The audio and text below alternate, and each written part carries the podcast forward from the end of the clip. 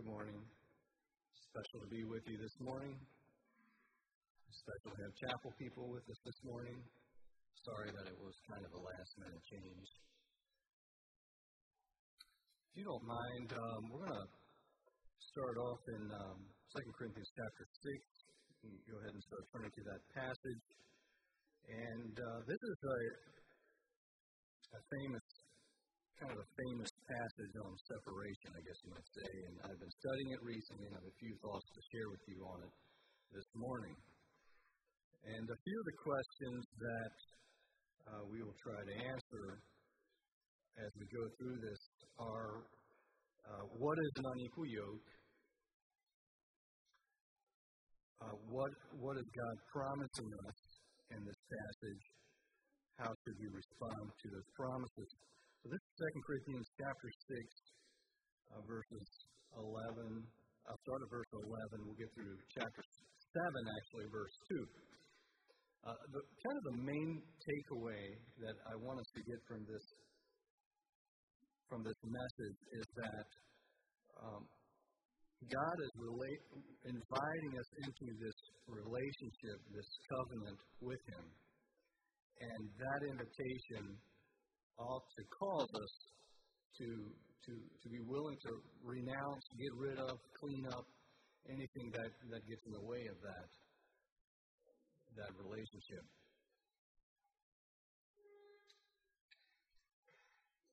So let me uh, go ahead and read these verses. Starting at verse 11. I'm reading from the English Standard Version, 2 Corinthians chapter 6, verse 11. We have spoken freely to you, Corinthians. Our heart is wide open. You are not restricted by us, but you are restricted in your own affections. In return, I speak as to children. Widen your hearts also. Do not be unequally yoked with unbelievers. For what partnership has righteousness with lawlessness? Or what fellowship has light with darkness? What accord has Christ with Belial? Or what portion does a believer share with an unbeliever? What agreement has the temple of God with idols? For we are the temple of the living God. As God said, I will make my dwelling among them and walk among them, and I will be their God, and they shall be my people. Therefore, go out from their midst and be separate from them, says the Lord, and touch no unclean thing. Then I will welcome you, and I will be a father to you and you shall be sons and daughters to me, says the Lord Almighty. Since we have these promises, beloved, let, let us cleanse ourselves from every defilement of body and spirit, bringing holiness to completion in the fear of God. Make room in your hearts for us. We have wronged no one. We have corrupted no one. We have taken advantage of no one.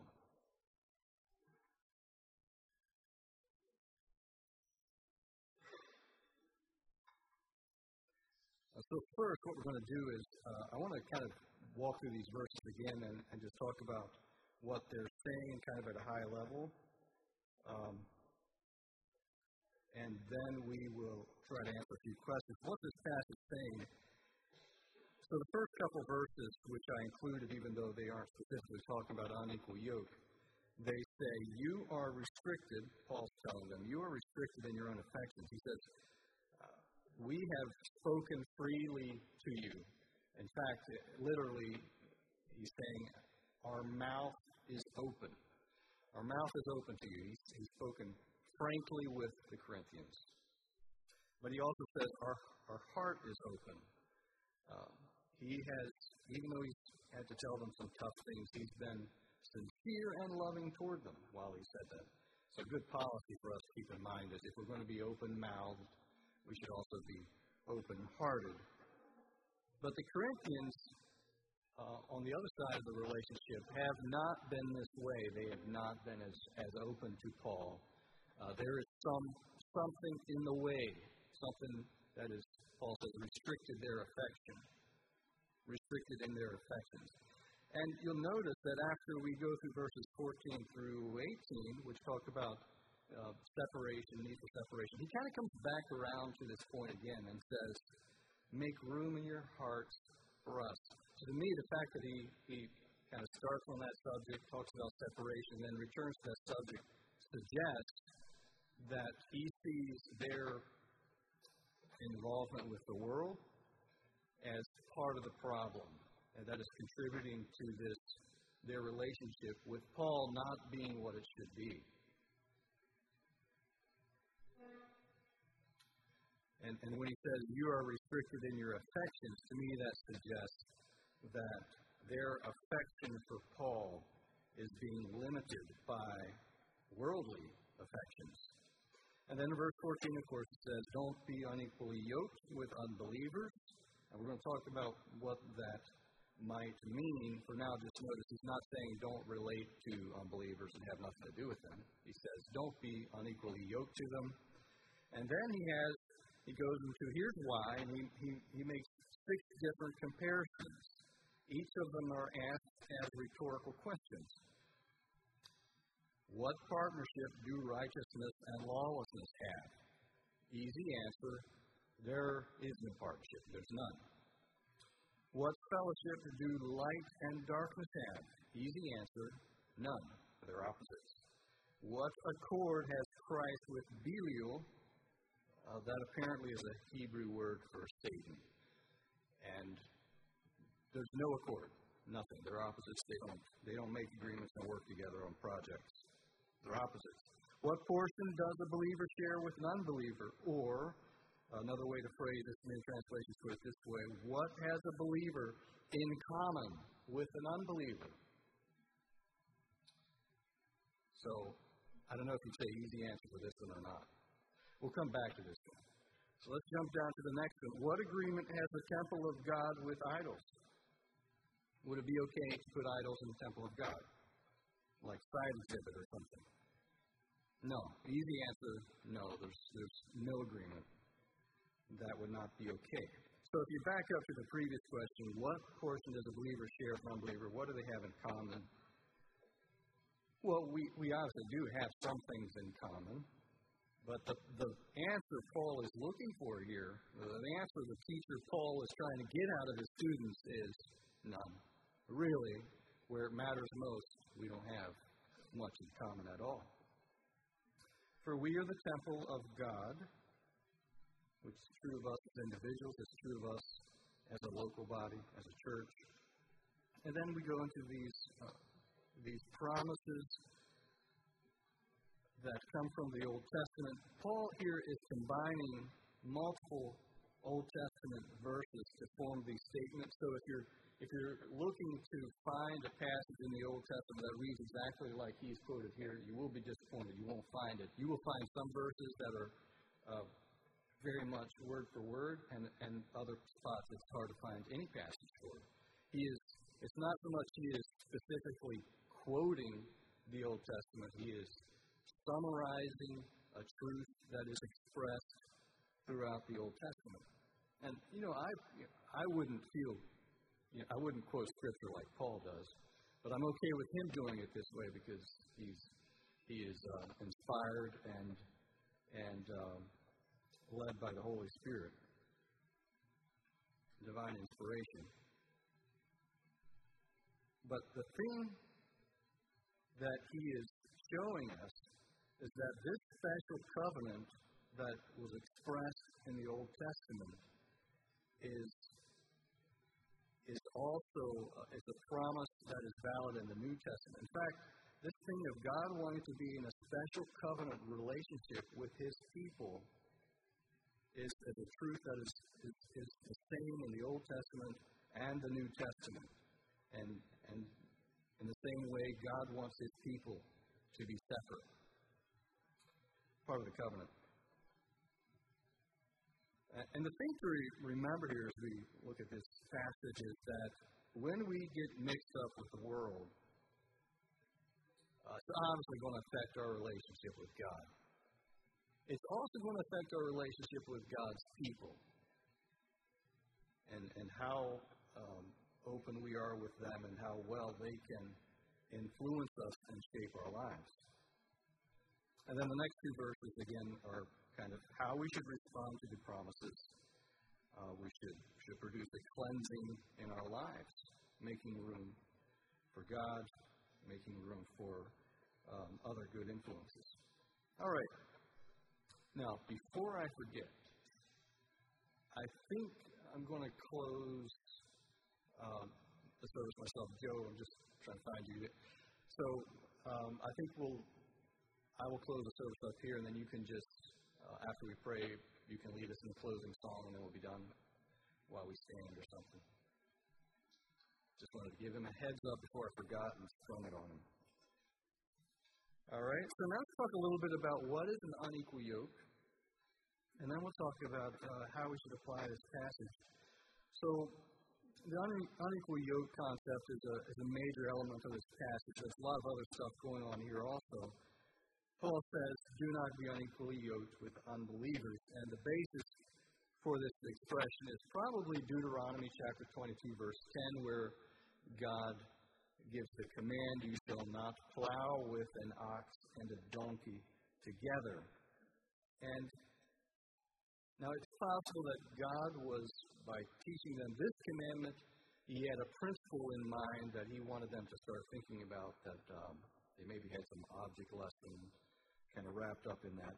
But as far as I can tell, the main reason for this commandment is, simply that it would be hard on both animals. I mean, it would be difficult to plow with an ox and a donkey. Uh, they're very different animals. They're different, different build, different stride length, um, different in weight. You know, like a, a steer would weigh what 1,500 to 2,000 pounds.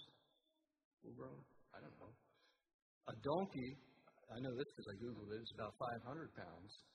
So plowing with a 1,500 pound animal and a 500 pound animal doesn't sound like it would work real well and probably be miserable for both of them.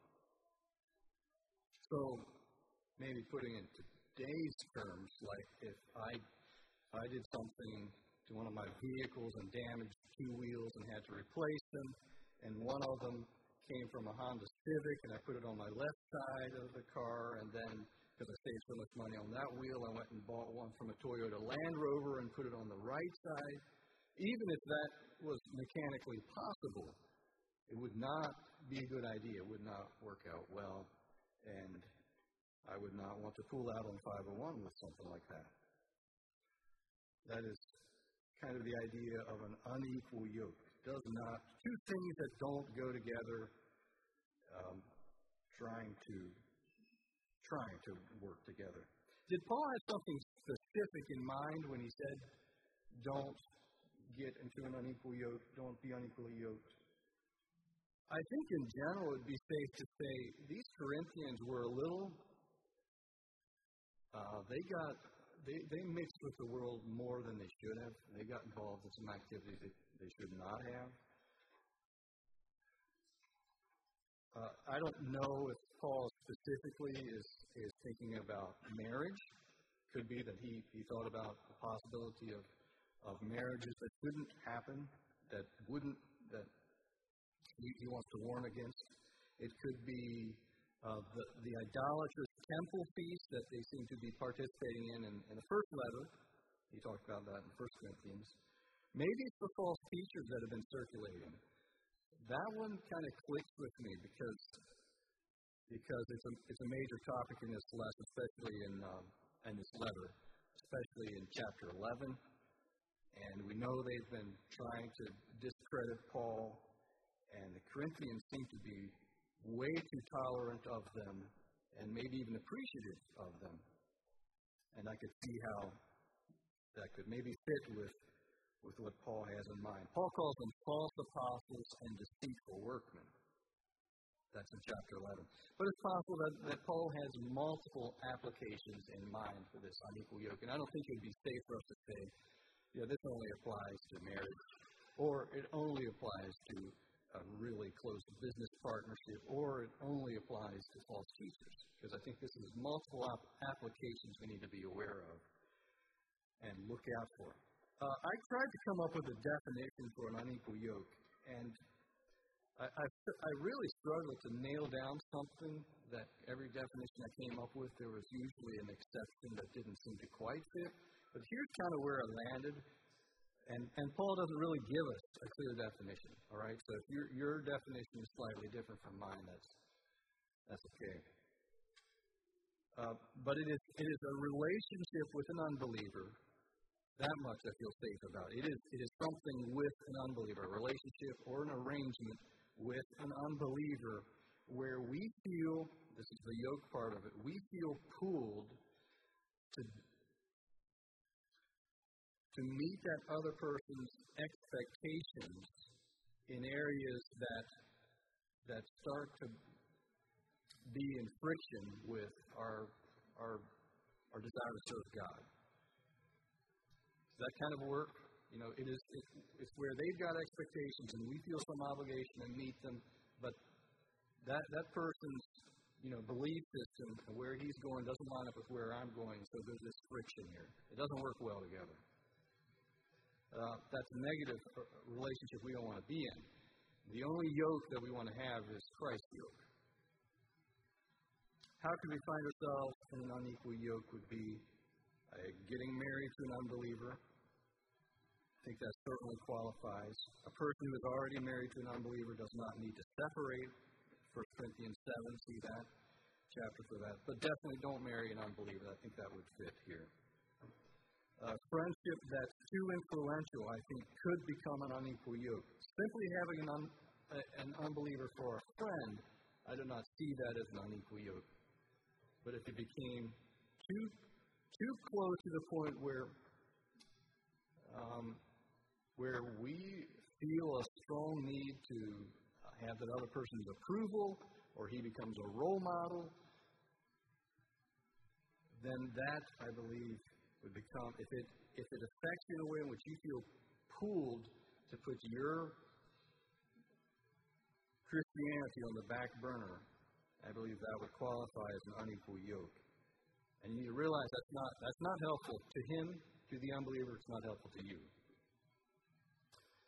It could be a business arrangement. We often think about business arrangements when we hear of unequal yoke. It could be someone, it could be maybe a, a partnership. It could, I think, be an employee and a, and a boss, where the expectations and obligations are just uh, wearing away at us, and um, we are under too much pressure to compromise when either by taking advantage of people or getting involved in business practices that are not above reproach. So those are some different ways in which I think we could end up in an unequal yoke. Not saying that every business partnership with an unbeliever counts or, or just being employed by an unbeliever would count as an unequal yoke. I'm just saying they could become that. All right, so those are some thoughts about an unequal yoke. I've got three different ways I feel like we should respond to this passage. Uh, the, the first way is to simply appreciate the difference between believers and unbelievers.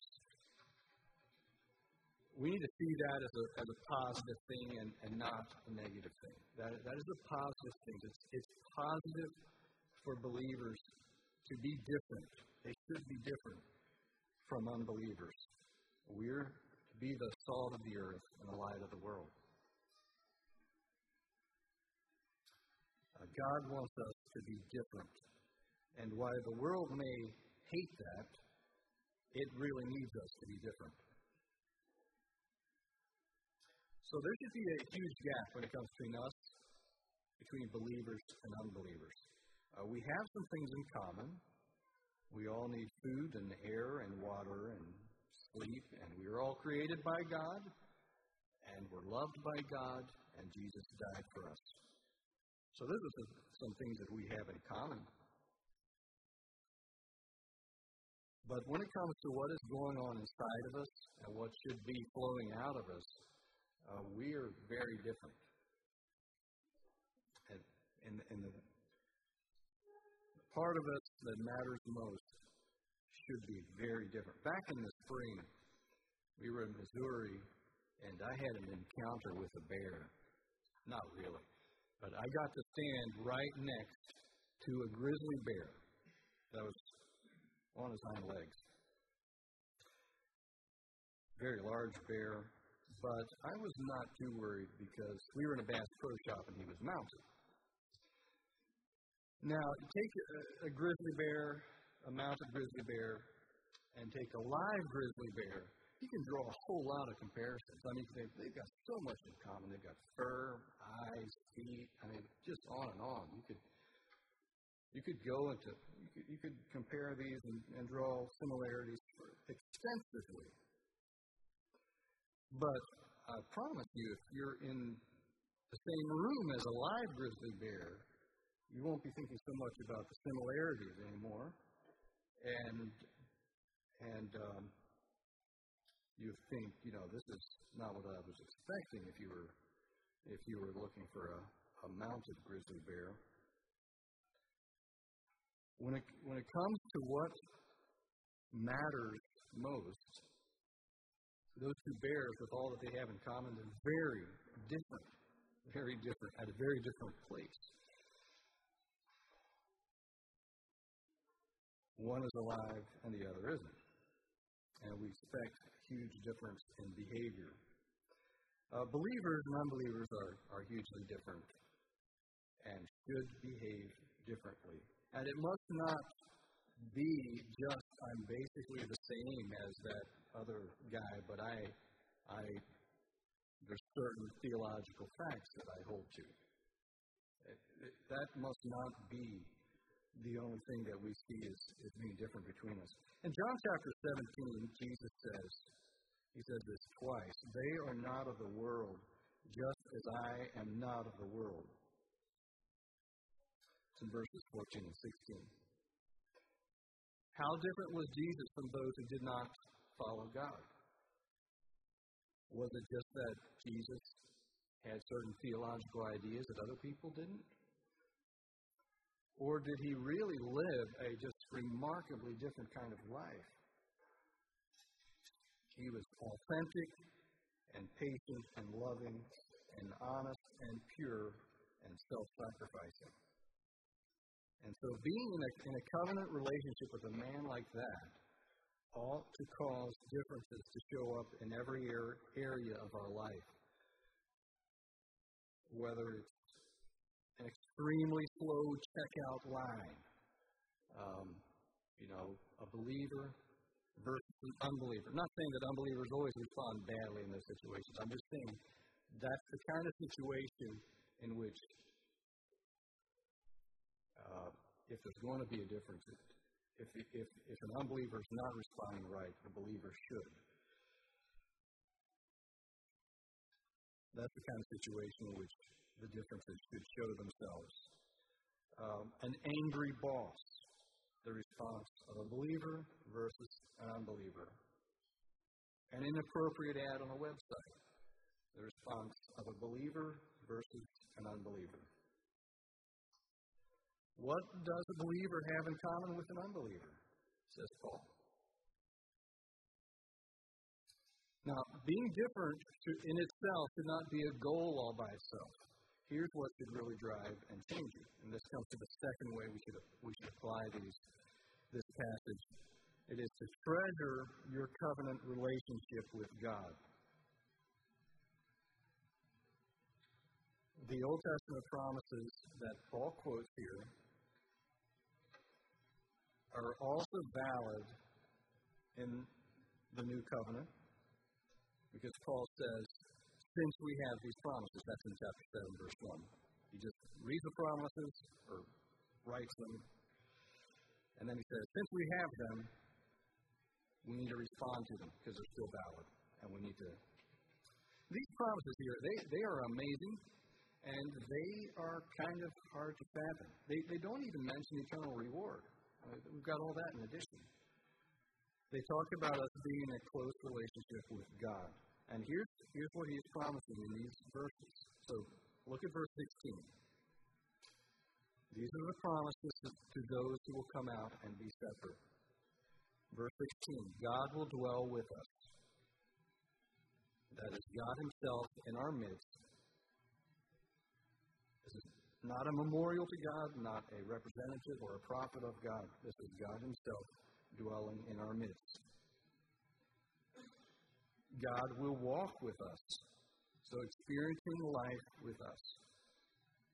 If you go on a hike with me, you're going to experience that trail with me. When it's when it's flat and easy, when it's downhill and extra easy, when it's uphill and steep, and probably you'll hear me uh, wishing I had spent more time on the treadmill or something. And if we go too long, I'll probably complain about complain about my feet. But the shared experience, God walking with us. Now this is this is Emmanuel. Verse 17. Those who separate themselves receive a warm welcome from God, a warm welcome. That's at the end of verse 17. So this is not someone reluctantly fulfilling a promise, like a company filling of a warranty. It's a warm welcome. This is what he wants. Verse 18, a spiritual adoption.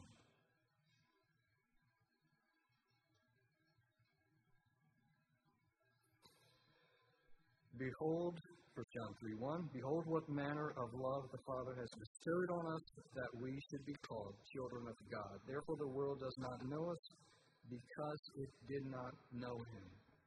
And so he is our Father. We have his identity. We belong to him.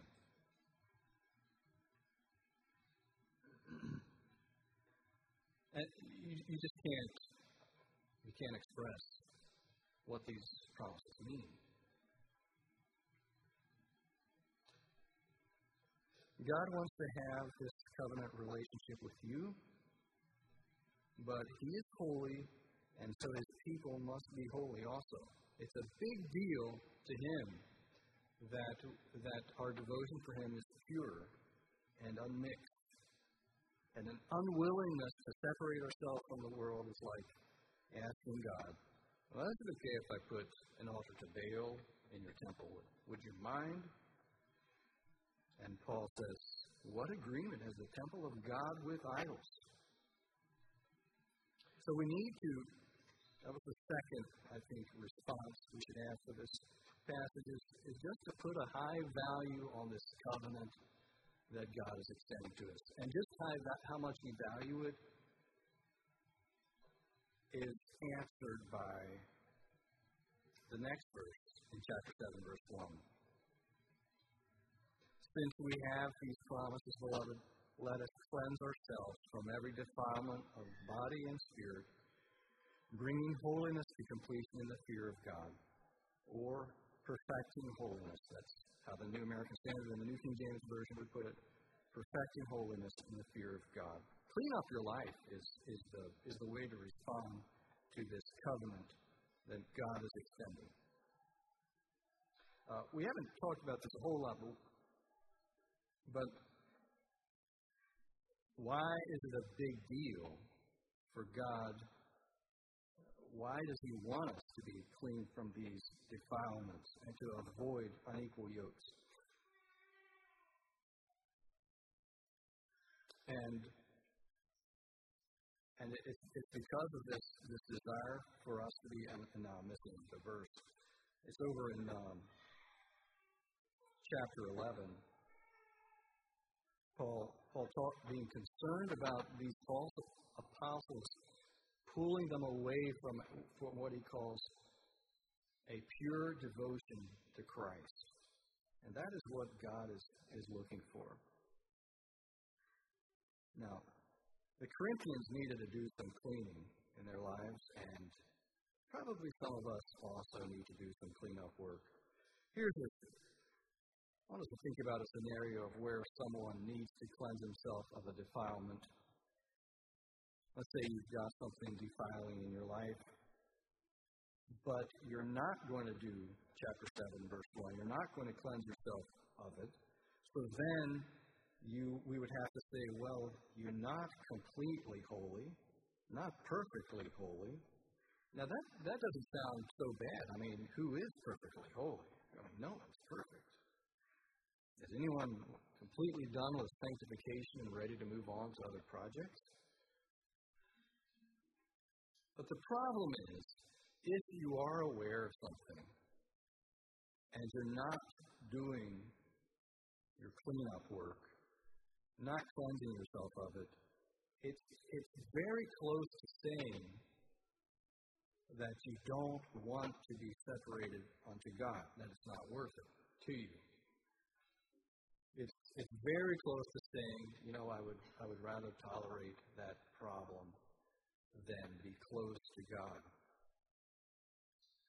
Here's a quote from A.W. Tozer, and I don't remember exactly which work or which, uh, which writing it is this comes from, but I remember that he said it because it stuck with me. And maybe it's a bit of an oversimplification, but there's a lot of truth to it. Okay, this would be easy to remember. A.W. Tozer said, Every man is as holy as he wants to be. There's a lot of truth to that statement. So, yeah, we are not going to be 100% perfect people, but we don't want to be in a place where we have something we're being convicted about, something that, that should, where we need to cleanse ourselves of it and, and not be doing it. How do you know if, if you have something in your life that you should get rid of? Uh, and honestly, I think sometimes we don't know. Sometimes we think, is it okay? Is it not? It, it doesn't seem like that big of a deal, but maybe I should get rid of it. Other times we do know. I mean, we just we're we're, we're trying to make it. We're we're making excuses, and yeah, it's not that bad. But we really know it, it's not okay. So here's some questions we could ask ourselves that might help us. One would be: Is it causing impurity in my life? Is it causing impure thoughts? Is it causing impure speech? So now, forget about whether you should be mature enough to resist this influence Right now, the mature thing to do is to free yourself of it. So if it is causing impurity in your life, you should get rid of it. Is it causing you to indirectly participate in evil? This one maybe is a little more fuzzy, but especially maybe in the area of entertainment, we could be indirectly participating in evil. Uh, if I remember right, the early Christians wouldn't go to chariot races or to the Colosseum because they felt like being observers and making that their entertainment was them participating and approving of it. Ephesians 5:11 says, "Take no part in the unfruitful work of darkness, unfruitful works of darkness, but instead expose them." So is it causing you to participate in evil some way. Here's another question Is there a good chance that Jesus disapprove? Like, if you think there's a pretty good chance Jesus would disapprove, and there's not a good reason to have it, get rid of it. Even if you think there's a good reason to have it. Do other mature Christians think it's a bad idea? I mean, go talk to them. If you're not sure, it's a valid thing to go ask them, well, what do you think of this? And if you're afraid to ask or embarrassed, that would maybe be a sign that it is a bad idea to be involved in it. So we need to clean up our life from whatever is causing a defilement or drawing us away from Christ and an unmixed devotion to Him. How much do you value God's covenant? your willingness to do spiritual cleanup probably the most accurate answer.